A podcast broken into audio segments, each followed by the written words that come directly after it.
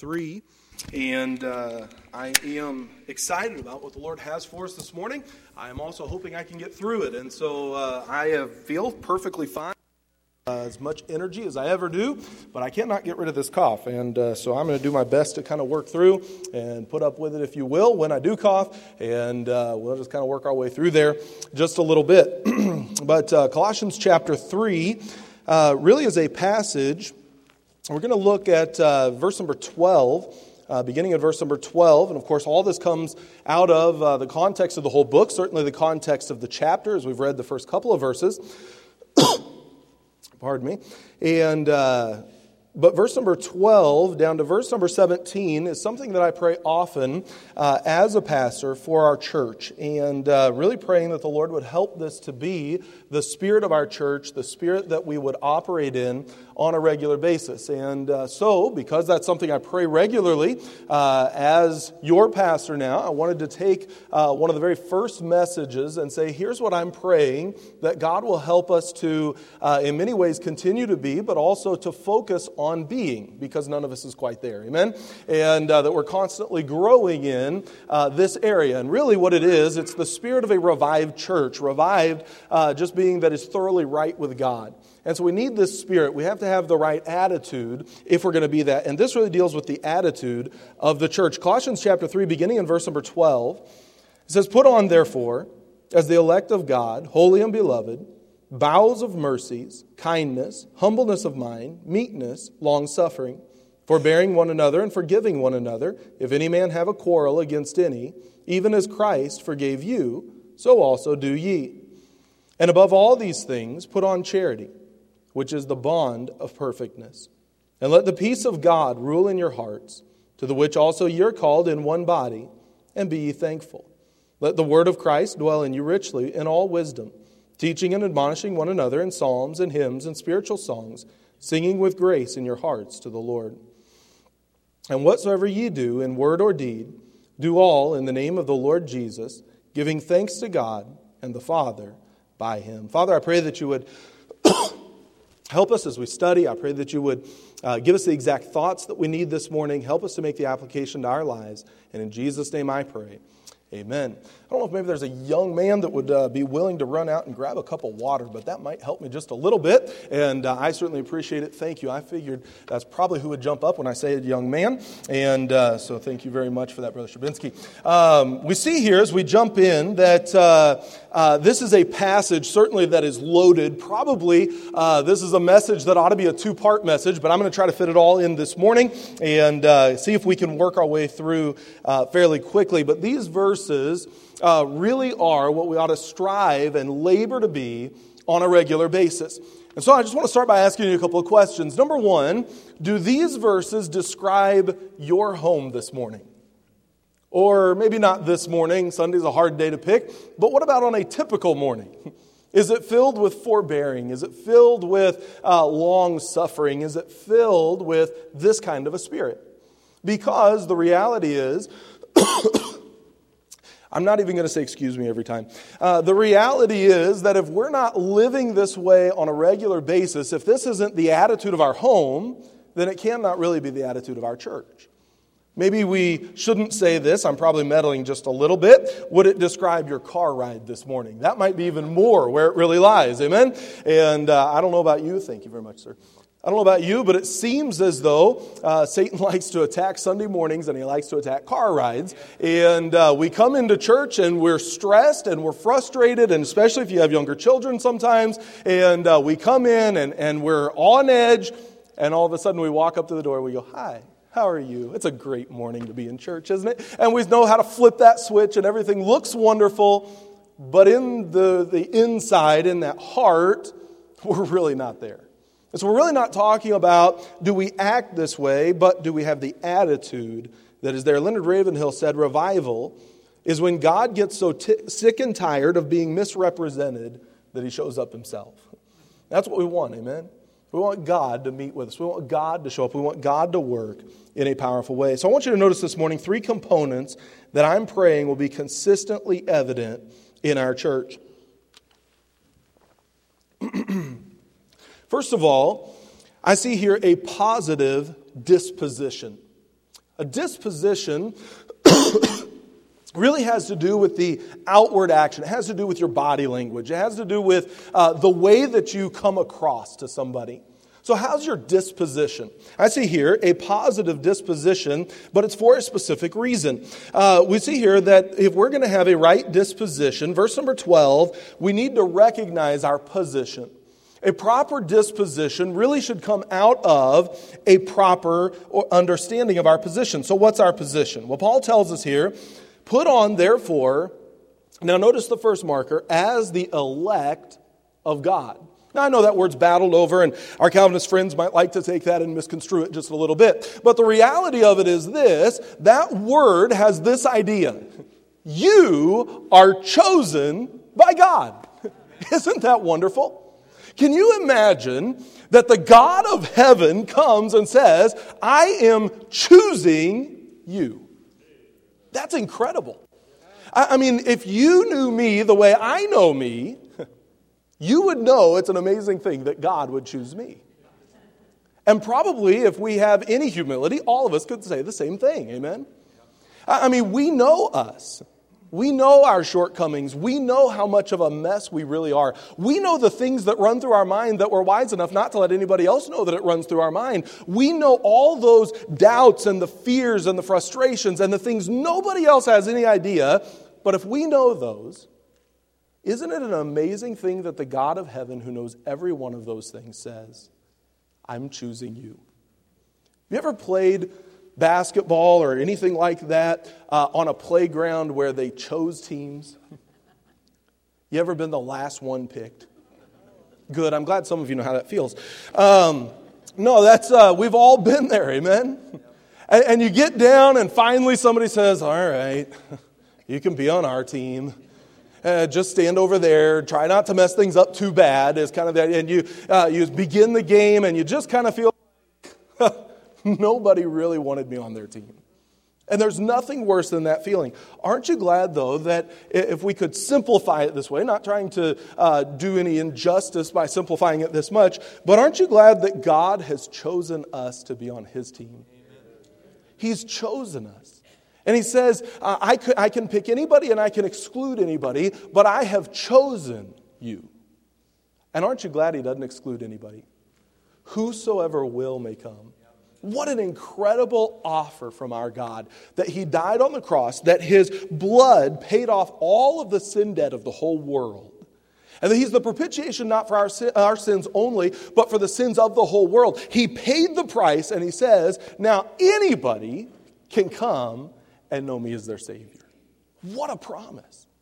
And do you realize that that means those of us who know that truth have the responsibility to tell every other person how they can be on God's team, so to speak? That God has already chosen for them to be saved. That He's not willing that any should perish, but that all should come to repentance. We get to carry that message, and we've been chosen to carry that message. So we are the elect of God. God has chosen us. We see our position in Christ. We are chosen, but it doesn't end there. It only gets better. He says, Again, verse 12, as the elect of God. And then he says this word, holy.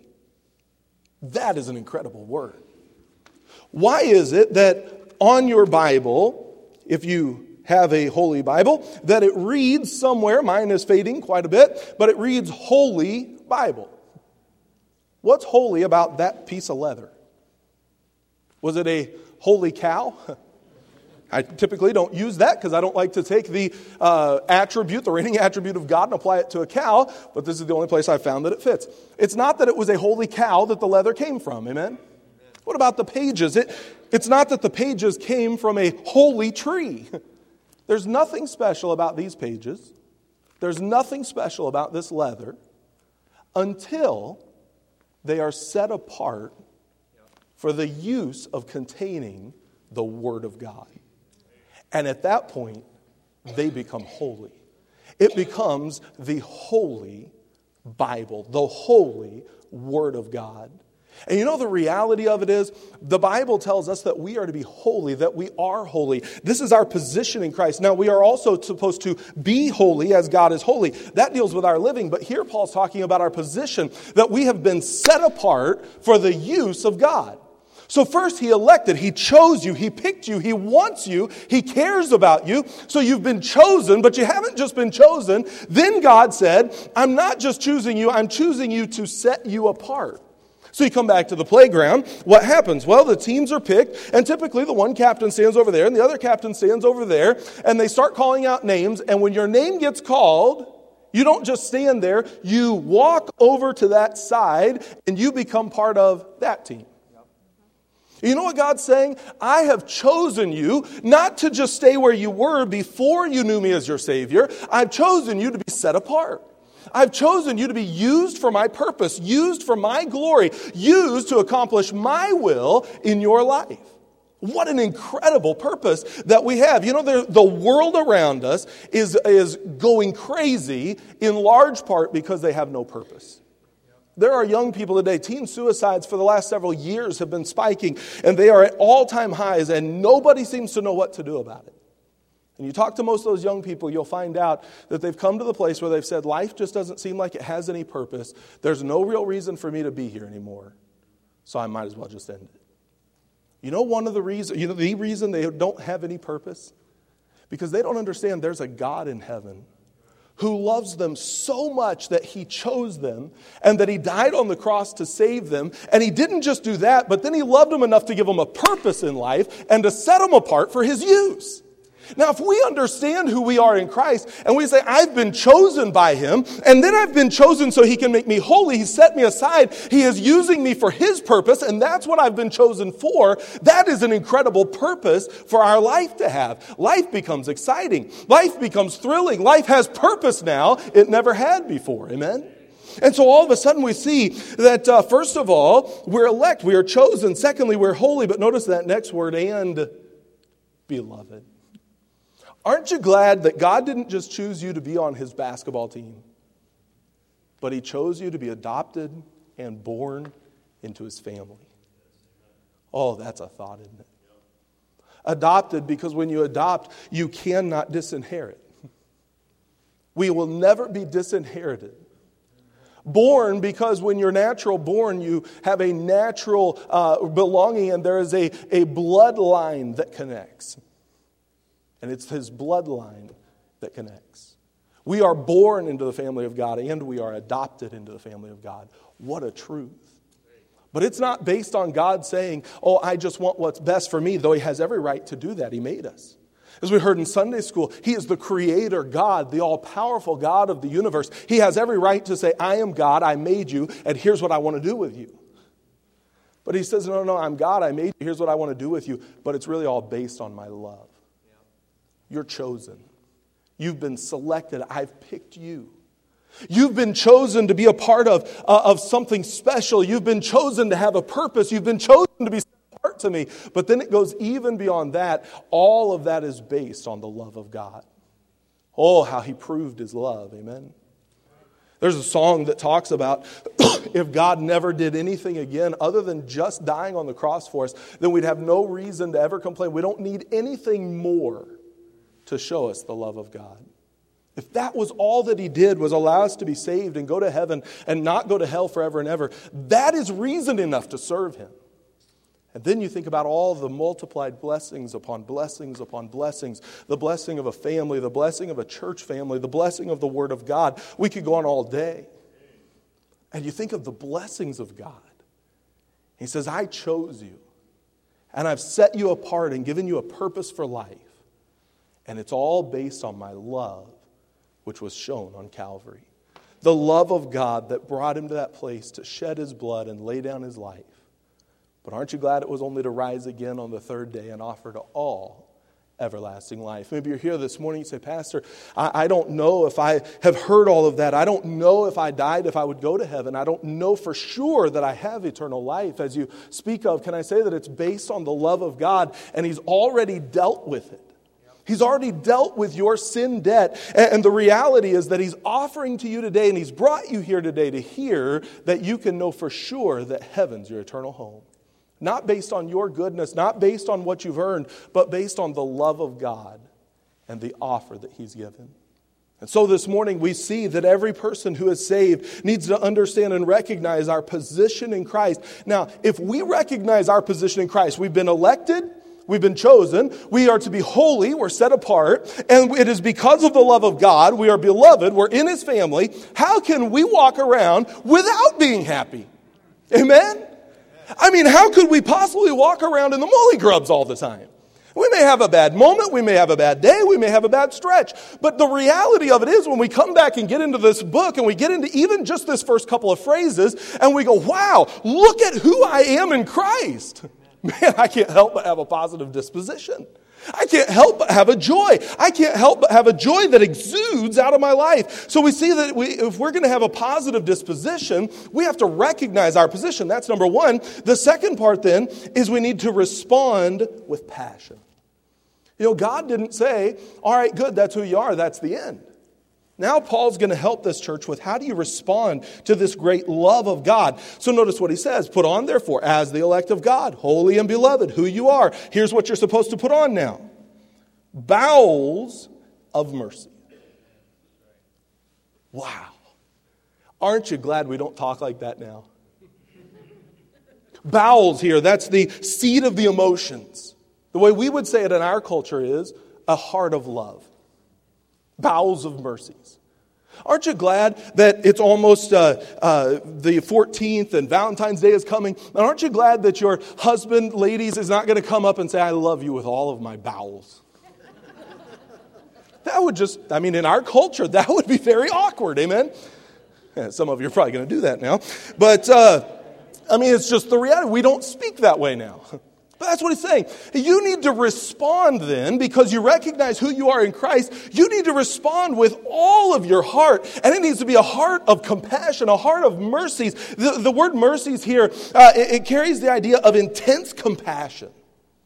So, just like Jesus has an intense compassion that brought him to the cross so that we could be a part of his family, then we should have an intense compassion that causes and drives us to live a life that's pleasing to him, to tell others about him, so that they can understand the love of God as well. So there's an intense compassion. It's responding with passion. And then not only that, uh, this word, uh, the, the, word mercies, the word bowels has the intense compassion. I'm sorry. Uh, mercies is emotion or compassion or sympathy. The word mercies, it deals with the emotional aspect.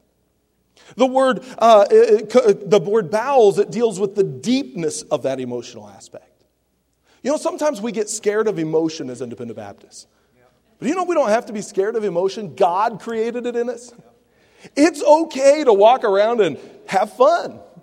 Aren't you glad we can have fun at church? Yeah, I, I tell you, sometimes I go into churches and it's like somebody died every Sunday. And you walk around and you laugh and you crack jokes, and people look at you like, Don't you know we're in church? I think, Yeah. That's why I'm happy. I'm so happy, and here's the reason why. Uh, and, and, you know, we ought to just have a joy that exudes from us. It ought to be an emotional thing. It ought to be that when we sing the songs, as we sang this morning, uh, we sing about how great our God is, that we're not just singing some songs that we know and we're just kind of going through them because we know them and it just kind of flows out without really thinking about it. In reality, we're thinking about something a thousand miles away. There ought to be a deep seated emotion that explodes from us as we sing those songs.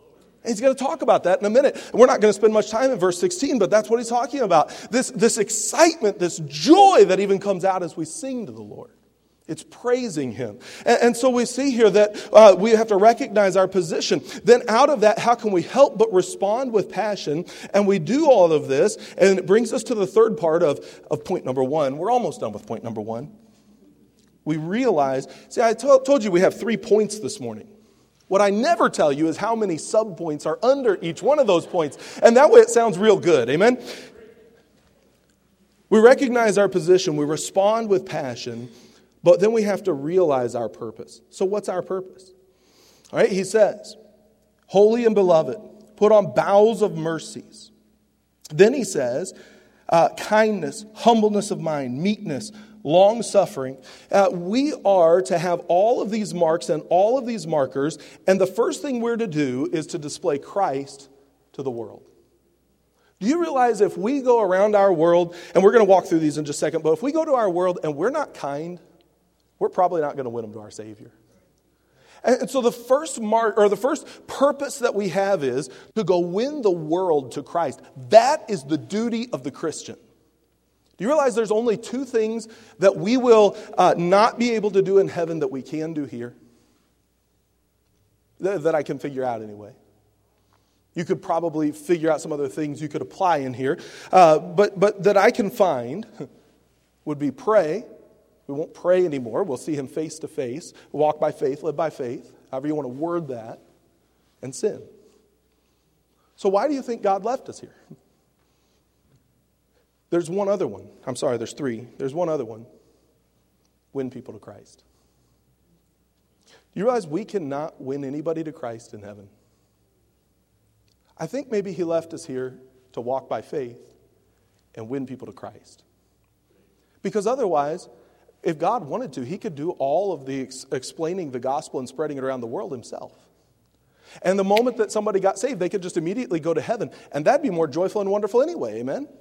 We wouldn't have to mess with all this stuff going on here. But that's not how it works. He leaves us here because he's chosen for us to partake in his purpose, which is to win the world to Christ. He leaves us here he, because it's not just that we get saved, but then we get to walk with Him and we get to grow in Him and we get to go along and tell others about the Savior and we get to be co laborers together with Jesus Himself.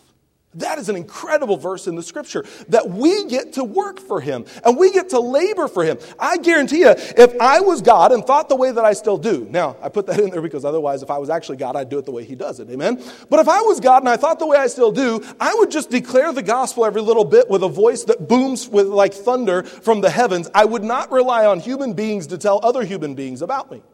Have you ever noticed how disobedient that we are about that?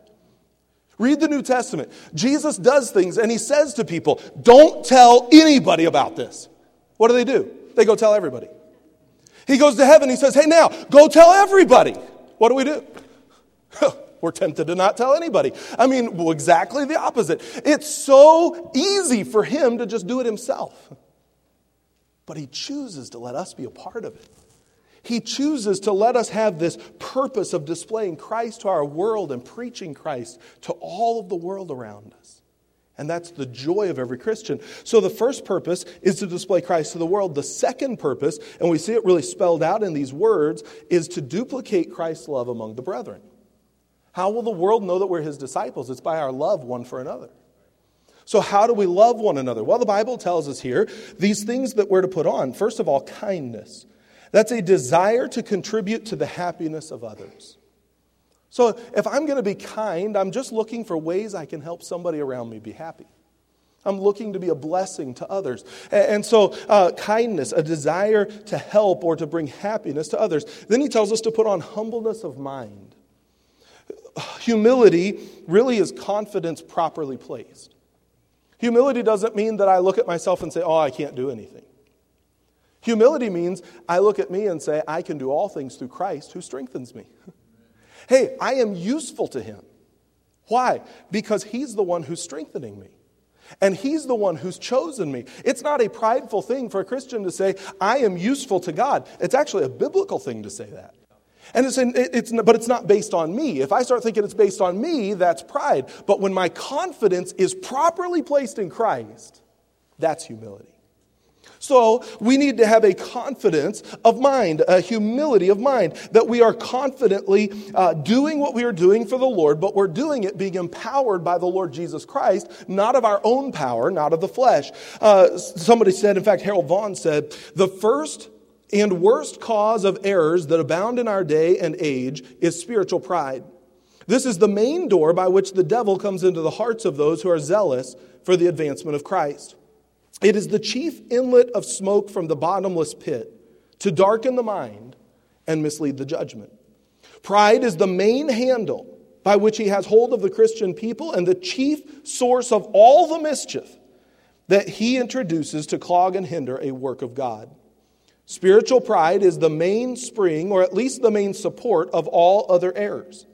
Until this disease is cured, medicines are applied in vain to heal all other diseases. You know what we need is we need a humility of mind. I'm going to be kind to people. And I'm going to recognize everything I do that is worthwhile and good. It wasn't me, it was Christ in me who made it happen. He is the one who's glorified. It's really all about Jesus. He's the one who's high and lifted up. He's the one who's powerful. So we see kindness, uh, humbleness of mind. Notice that next word meekness. That's gentleness. That's a, a kind or a soft disposition. That means when we meet people that uh, we're not saying, we're not just hammering them about everything. Uh, we can sometimes, and we're not talking about doctrinal error, but, but we can on things that are uh, uh, that we can, we'll just agree to disagree, and we'll do it agreeably. we just have a sweetness about us. You know, it's not a, uh, a, a non-masculine thing for a man to have a sweet spirit. That's what we're supposed to have. Amen. We ought to be sweet people. We ought to be gentle people. We ought to care about one another deeply and genuinely. And so there's kindness, there's humbleness of mind, there's meekness. That's a sweetness of our spirit. And then there's this long suffering. Long suffering is patience, it's, it's not quick to harsh judgments, is what it means. So, in other words, we don't hear something about somebody and, oh, I can't believe they did that. But we go to that person. Say, hey, I heard this, and is this true? Is this what happened? And we, we begin to deal with it in a biblical Matthew 18 manner. We're not jumping to judgment. Somebody that says something to us that maybe comes across wrong, we don't just, oh, you know what, I bet they, they've been probably thinking about that all day. And I bet what they really meant by that was, have you ever stayed up at night thinking about what people were thinking about you that they actually weren't thinking, but you thought they were thinking? We've all done it somewhere, haven't we? And we start thinking, you know what, I bet they're thinking this, and I bet, oh, and, and then I said that, and I bet they're thinking that I meant this, and, and I bet they really meant that. And, and all of a sudden, we work up this whole situation in our mind that really never happened. And that other person's just sleeping peacefully in their bed. Praise the Lord. So, number one, a positive disposition. How do we have it? How do we have this, this joy that exudes and shows itself in kindness and long suffering and, and, and humbleness of mind? How do we have this? We've got to recognize our position. We've got to respond with passion. We've got to realize our purpose and fulfill the purpose of God for our life. All right, so number one, we want to have a positive disposition. Then, secondly, I see a performance of duty. So, in other words, the, the, Paul is writing to the church here in Corinth, and in these verses, he's saying to them, Look, you need to have a, a positive positivity about you. There needs to be something about you that's joyful and, and that just shows forth Christ all the time. But now, out of that, there are still duties. There are still some, some things that we're supposed to do in the Christian life. So we can't just walk around joyful and happy and, and to say it this way, kind of with our head in the clouds and just, oh, yeah, I'm just so happy. but never actually get anything done. You've heard people say that somebody's so heavenly minded they're of no earthly good. That's not actually possible, but it is a phrase that you hear every once in a while. What they mean by that is they seem so joyful and happy on the outside, but they never actually get to the part of performing the duty of the Christian life. So now Paul brings them to this next step. Number one, you've got to have a positive disposition, but number two, you've got to have a performance of duty. So he gives them the plan in verse number 13. Here's how you carry out the duty. How do we actually live this way? By the way, here's what he's going to deal with. because this is really where, where the rubber meets the road of the Christian life a lot of the time. We say, all right, I'm happy, I'm joyful, I'm going to go to church and be happy. And then somebody says something that maybe we're not just taking the wrong way, or we really do take it the wrong way, but we really take it the wrong way. And all of a sudden, my joy wants to just flee and now I want to get mad. How do we handle it then? How do we handle it when there's legitimate strife? When we have a difference of opinion and both people think that it's important and we're not willing to just uh, give in on it and say, okay, uh, it's not a big deal. It actually is a big deal. How do we deal with it when those times come? Because if we're going to be uh, a church who's functioning right, those times are going to come. Amen? Sometimes somebody reads a verse and they come to a conclusion, and, and somebody else reads the same verse and they come to another conclusion, and they both feel like it's a vitally important conclusion. What do we do? How do we deal with some of these things? So Paul comes down to verse 13. Here's the plan for it. Number one, he tells us to forbear one another. Okay, what does it mean? Forbearing is to endure something unpleasant or difficult. So here's what Paul's saying that person who's unpleasant, that person who's difficult for you to deal with. You say, Pastor, there's nobody difficult for me to deal with. I just get along with everybody all of the time. Wonderful. All the rest of us would like to talk to you afterwards and figure out how you do that. The reality is, we all have some personality that's difficult. And you know, if our church grows uh, a little bit, there's going to be some new Christians that are going to come in. And, and they're going to have, have you ever found this? The gospel light attracts, uh, attracts a lot of strange bugs. Somebody's going to come in and they're going to have an oddity about them that's going to drive you crazy. So, what do you do? Well, we'll just drive them out. There's other people to reach. No. We want to help them grow in Christ. Amen. You know what you do? You forbear that person. You endure something difficult and unpleasant. Not, not just a situation, but a person. And that's really what Paul's dealing with here. He's talking about these interpersonal relationships. Uh, it means to spare or to treat with indulgence or patience. That means I'm just going to indulge that person a little bit. I'm going to allow them to do something that's frustrating to me. I'm going to allow them to, to be somebody who just doesn't naturally click with my personality. And I'm going to say that's okay. Because if Jesus loves them, then he can give me the love for them.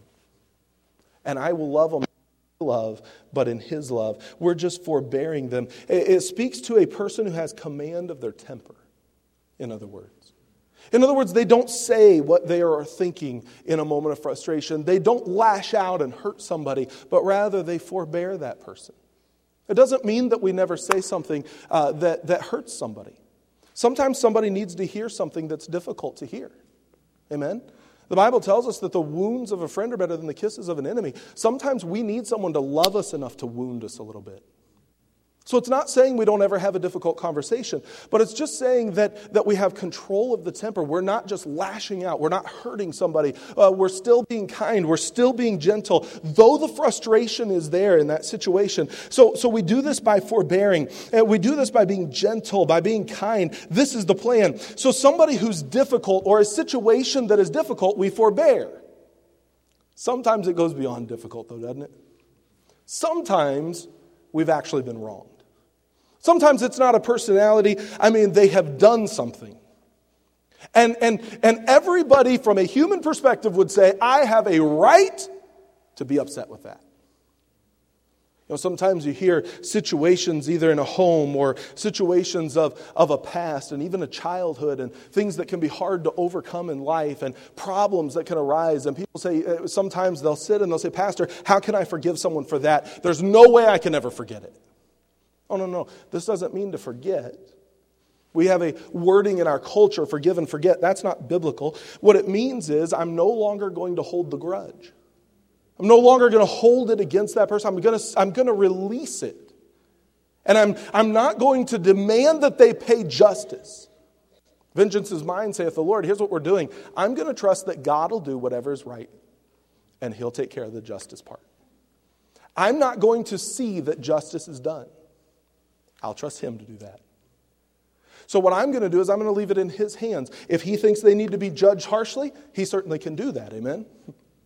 And if He decides to let them go not being judged harshly, I'll trust that He's right. But on my side, I'm no longer going to try to make sure that justice is served. I'm going to take my hands off. And I'm going to uh, choose to no longer hold that hurt and that bitterness. And I'll just let God be the one to deal with it all. You know what happens in a church? Somewhere along the line, something is said, something's done, somebody's hurt. And we have to choose, and this is a, big part of why I pray through this passage, because we have to choose am I going to keep that biblical, revived spirit, that spirit where I'm right with God, even if it means I don't get to make sure somebody else pays for what they did to me? Am I willing to just take my hands off and say, Lord, it's yours? Whatever you do, whatever you don't do, it's up to you. And I trust you with it completely.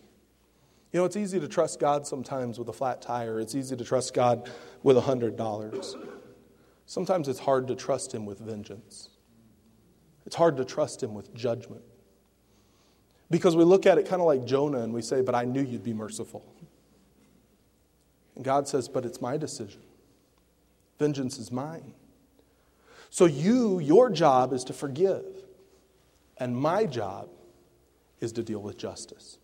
So we have to trust in that. And we're not talking, again, just to clarify, we're not talking about if somebody does something illegal that we don't give it to the law. Amen?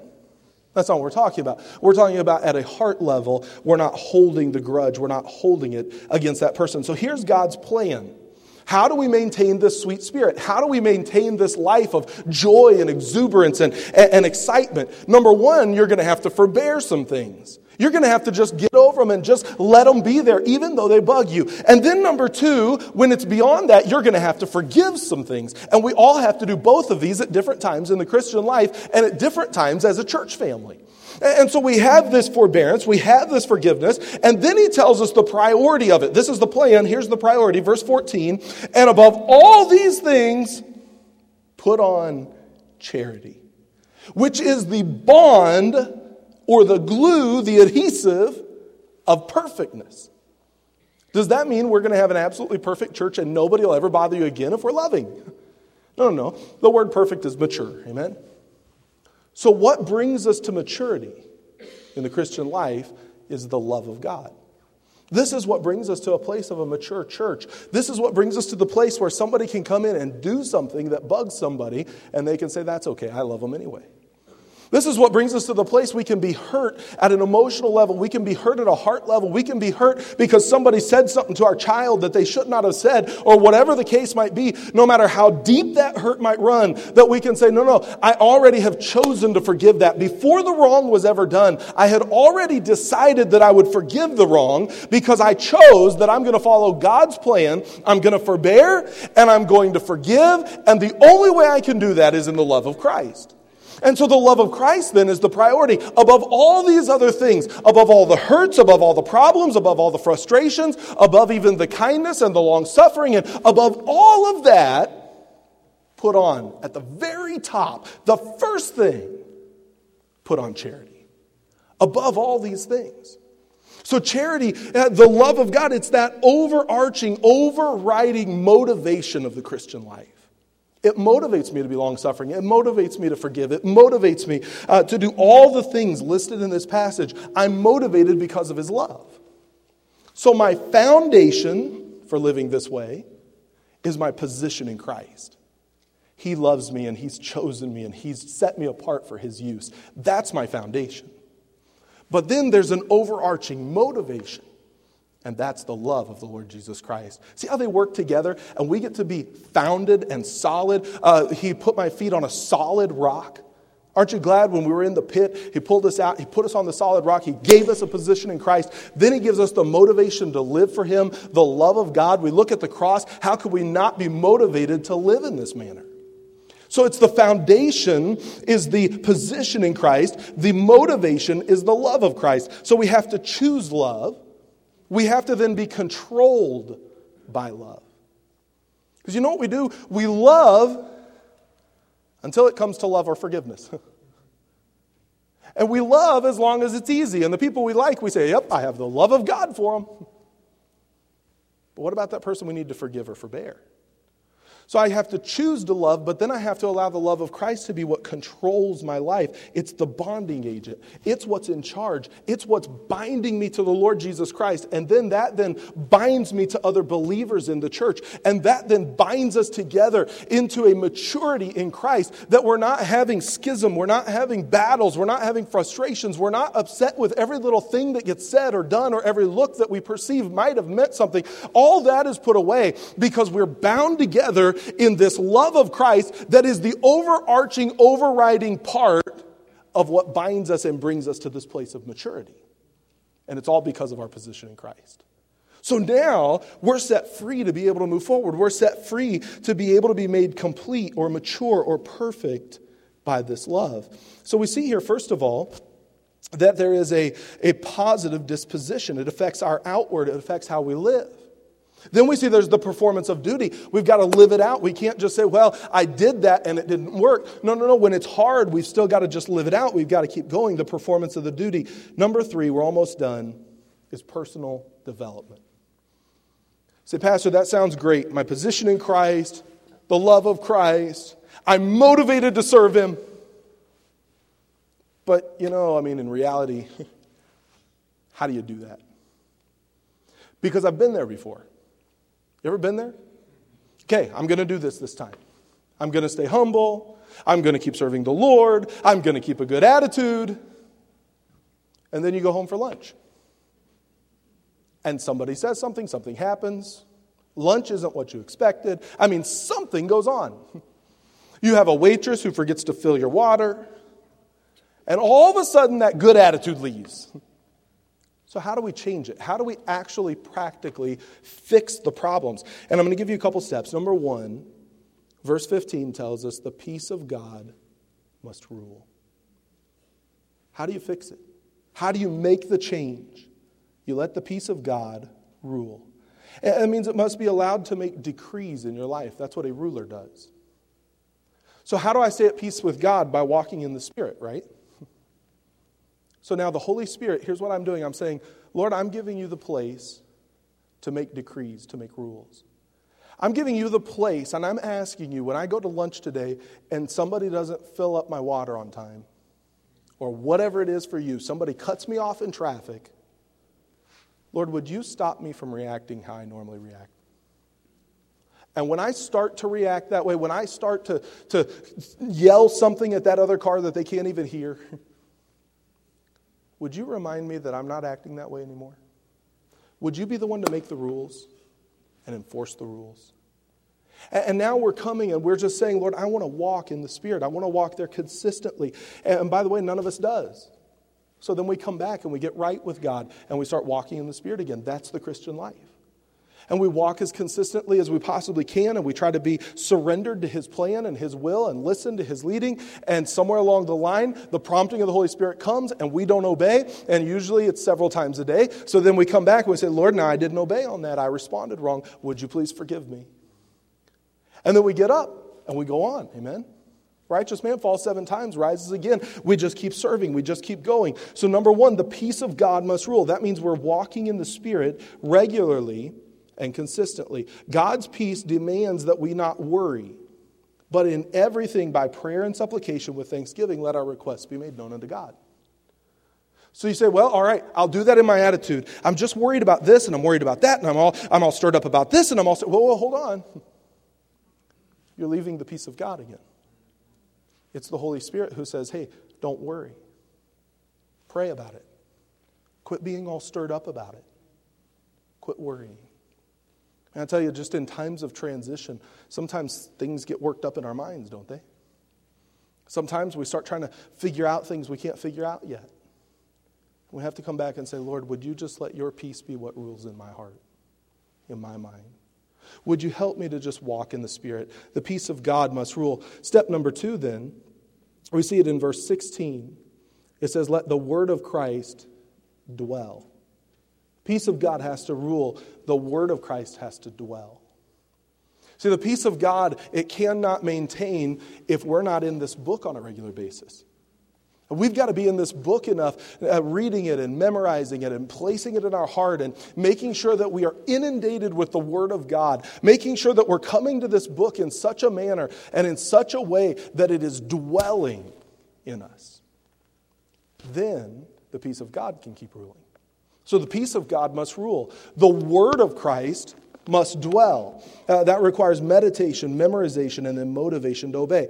And then, number uh, last, verse 17 and whatsoever you do, in word or deed, do all in the name of the Lord Jesus, giving thanks to God and the Father by him. We must abide in Christ.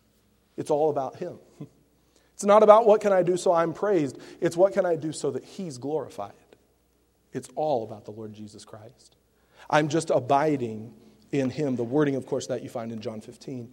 So, word, whatever we say, must reflect Christ. We abide in word, then we abide in deed. Whatsoever we do needs to reflect Christ. Everything we're doing, we're just reflecting him. So, you say, Pastor, what are we supposed to do this next week? Get in the Word of God. Walk in the Spirit so that we are allowing the peace of God to rule in our life.